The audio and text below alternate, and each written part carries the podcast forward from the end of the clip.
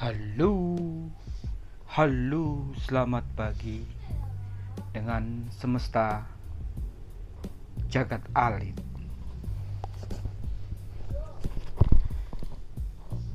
Kali ini aku akan berbagi dengan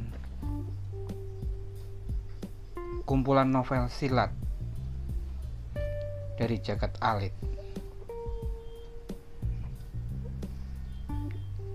Judul Lentera Maut.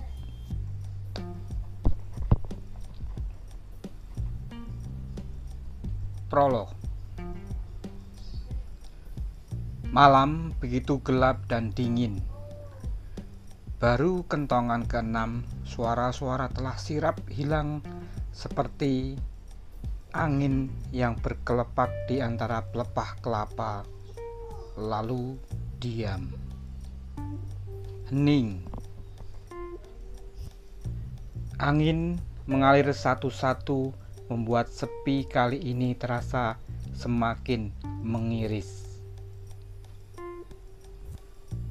Mata-mata sebenarnya tidaklah lelap benar, karena hati selalu diganduli akan munculnya tanda datang malapetaka ketika malam sudah merambat ke tengah. Dan bulan muda yang bergantung tersipu menyinari permukaan bumi dengan malu-malu.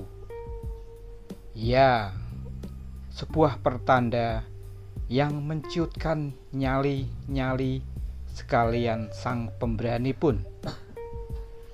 Ya, sebuah pertanda yang membuat basah para pengecut bermental curut. Penduduk, seberani apa pun mereka, lebih memilih meringkuk sembunyi, hanya menyisakan mata-mata nyalang tak berkedip di balik lubang-lubang kecil bilik rumah mereka. Memilih menjadi saksi yang tidak berdaya di setiap malam-malam yang jatuh tepat dalam gelap bayangan bulan. Tapi siapa yang tidak takut? Gemerincingnya suara lonceng kecil terayun. Cemerlangnya sinar terang lentera di malam yang nampak pucat pasi.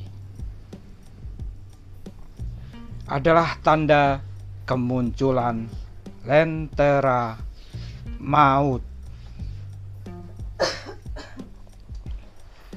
Munculnya adalah dimulainya kengerian munculnya adalah dimulainya penderitaan.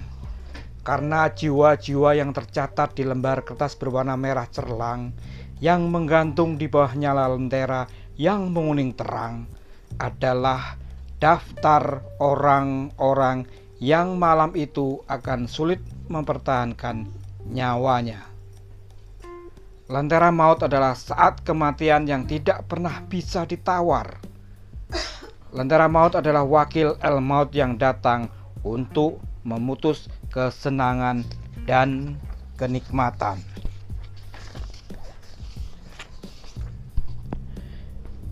Gemerincingnya saja mampu melolosi nyali-nyali dan mampu membuat pingsan berdiri. Cemerlang terangnya adalah awal dari menyeramnya masa depan hingga batas kematian. Belum ada yang mampu lepas dari daftar nama yang merupakan garis-garis ujungnya sebuah takdir.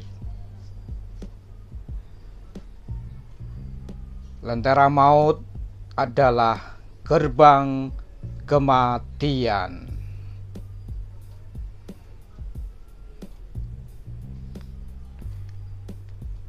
Inilah kisah petualangan antara ambisi, dendam, sakit hati, cinta, persahabatan, dan pengorbanan.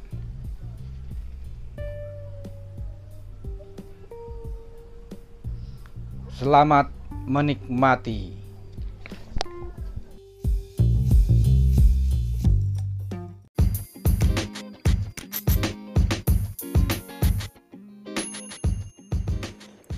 Halo, halo, selamat sore.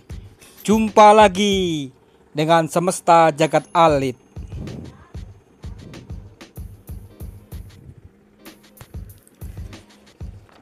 Malam ini kembali akan aku bacakan lanjutan cerita silat Lentera Maut. Part pertama Malam Jahanam Suara kaki kuda terdengar jelas menapaki jalanan yang berbatu. Semua sepi. Rembulan menggayut manja di atas liukan rerumpunan bambu. Sesekali angin mendesau mempermainkan bilah dan dedauannya. Indah sebenarnya suara melodi alam malam itu. Namun, bagi si penakut, suara gesekan bilah pohon bambu bagai suara lengkingan menyayat dari neraka layaknya. Apalagi suara kaki kuda dan gesekan bambu terdengar tidak jauh dari tanah perkuburan.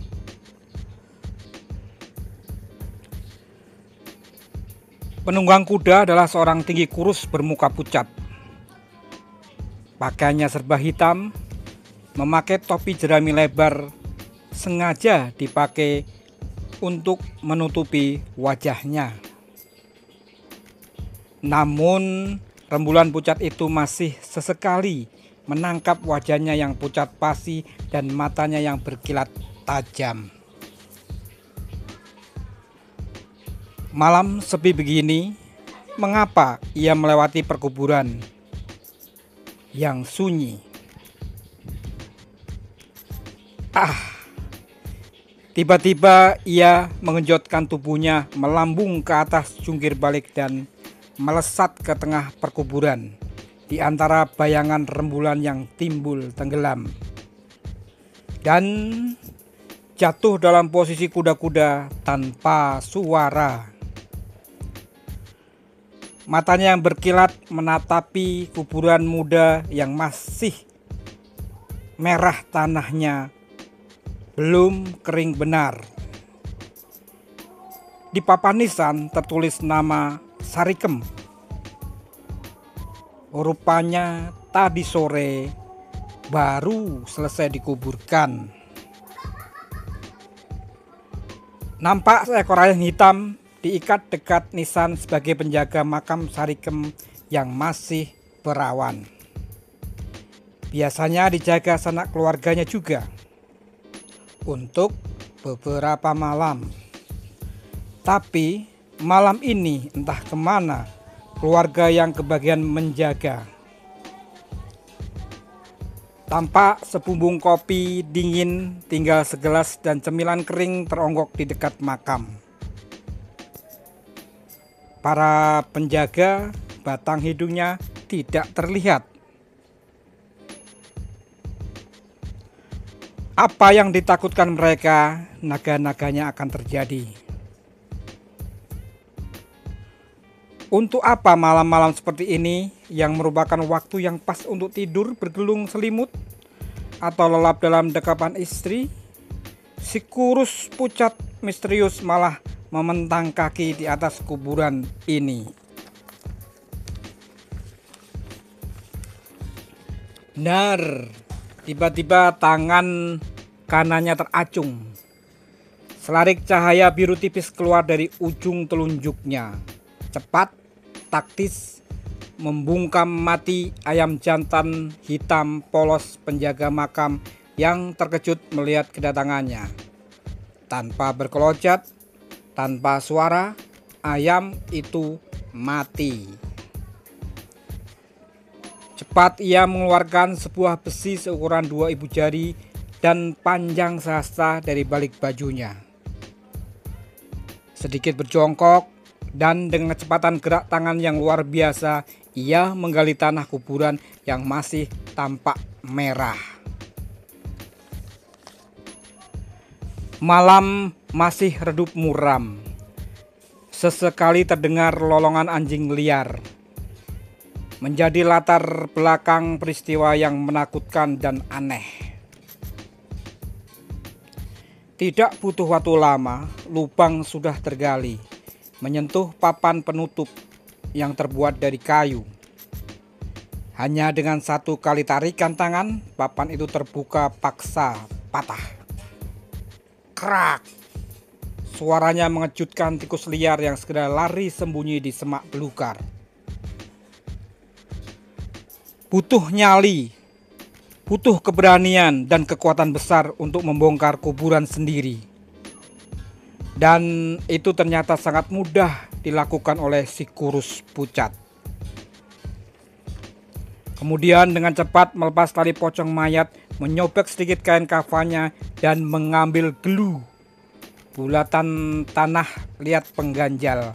Kemudian berdiri, berbalik dan melesat menuju kudanya yang ada di samping pohon beringin besar. Terbang melayang ke kuburan, menggali, mengambil tiga barang, berbalik terbang kembali hanya butuh sepeminuman teh saja kemudian bergegas menekan perut kuda dan mencoklang pergi ke arah ia tadi datang. Untuk apa ia lakukan semua itu? Bersambung.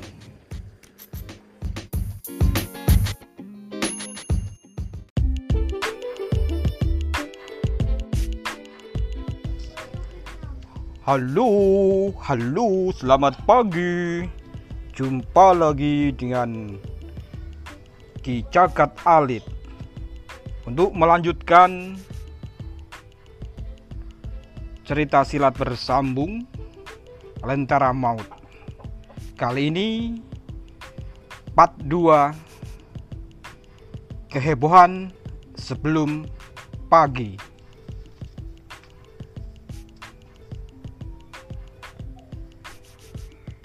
Suara kaki kuda yang mencongklak ke barat masih menyisakan suara. Prok prok prok prok prok prok prok prok prok prok prok prok. Di jurusan lain terlihat dua orang penduduk menenteng makan malam dan sebumbung kopi panas yang mengepul. Udara tiba-tiba terasa dingin. Sambil menaikkan sarung yang mereka pakai, mereka berjalan bersisian menuju ke arah tanah perkuburan. Tidak terlalu lama, hanya dalam hitungan 6 sampai 8 tarikan nafas saja. Tolong! Tolong! Suara teriakan minta tolong dari arah perkuburan. Tengah malam meluncur pagi. Suara kokok ayam jantan terputus oleh teriakan minta tolong. Penduduk yang lebih memilih tinggal di dalam rumah, meskipun tidak tidur, berserabutan berlari ke arah suara minta tolong. Disambarnya apa pun yang bisa dijadikan senjata. Disambarnya golok, disautnya celurit, diangkatnya cangkul, diambilnya kayu, dipungutnya bambu, disambarnya sapu, hanya dalam hitungan helaan nafas, asal suara teriakan telah penuh orang.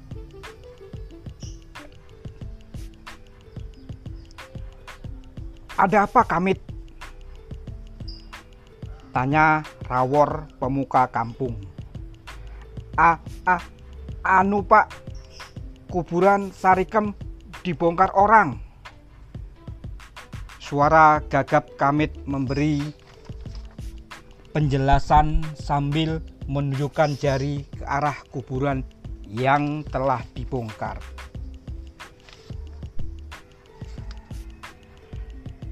Rawon dan yang lainnya sangat terkejut melihat peristiwa seperti ini terjadi lagi. Pasti ada yang tidak beres. Kamit, Sardi, ini tidak beres. Ada maling yang sengaja mencuri di kuburan para perawan yang mati. Ini pasti bukan maling sembarangan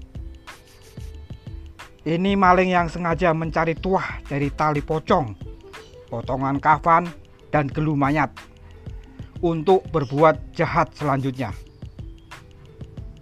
Maling yang memiliki ilmu hitam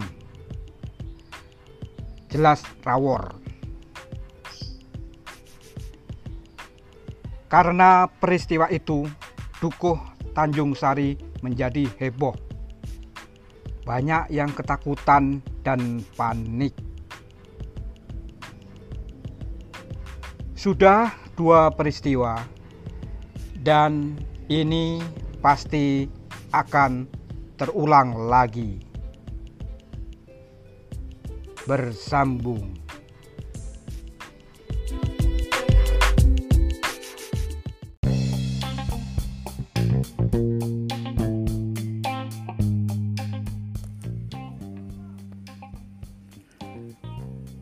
Halo, jumpa lagi dengan semesta jagat alit.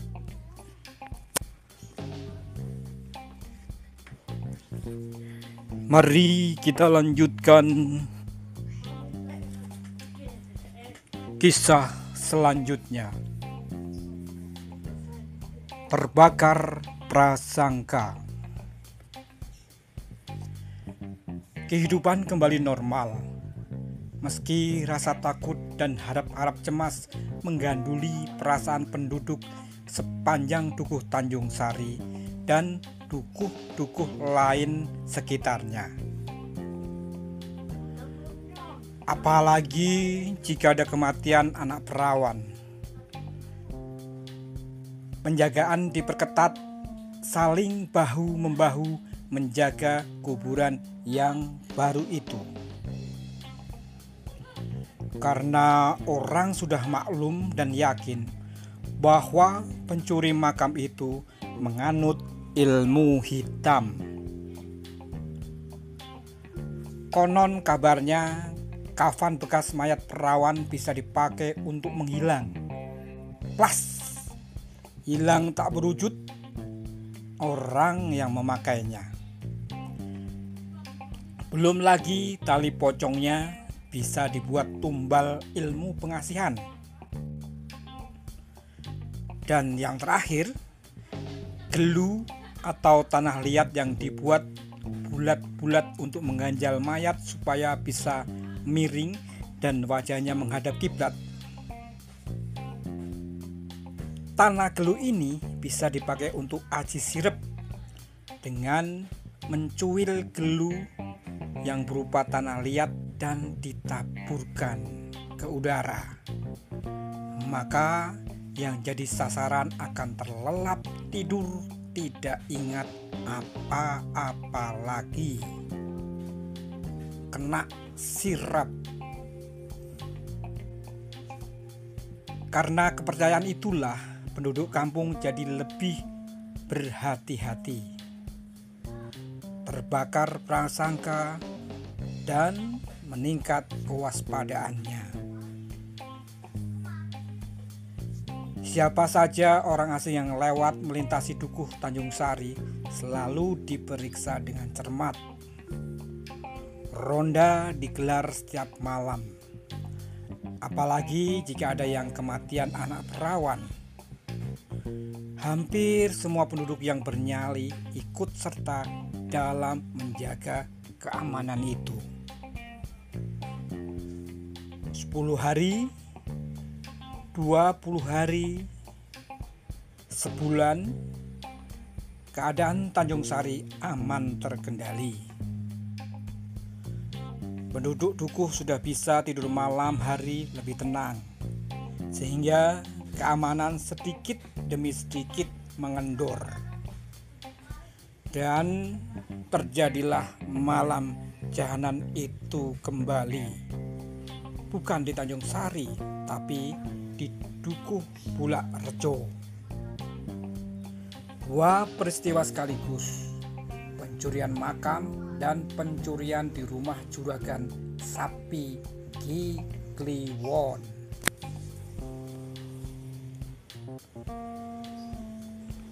Dukuh Bulak Rejo terletak di sebelah selatan Dukuh Tanjung Sari.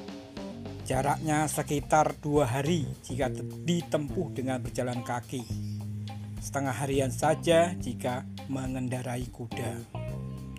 Konon, malam itu hampir semua penduduk yang menjaga makam dan yang tinggal di rumah juragan sapi Kikliwon tertidur dengan pulas ilmu sirap yang luar biasa kekuatannya.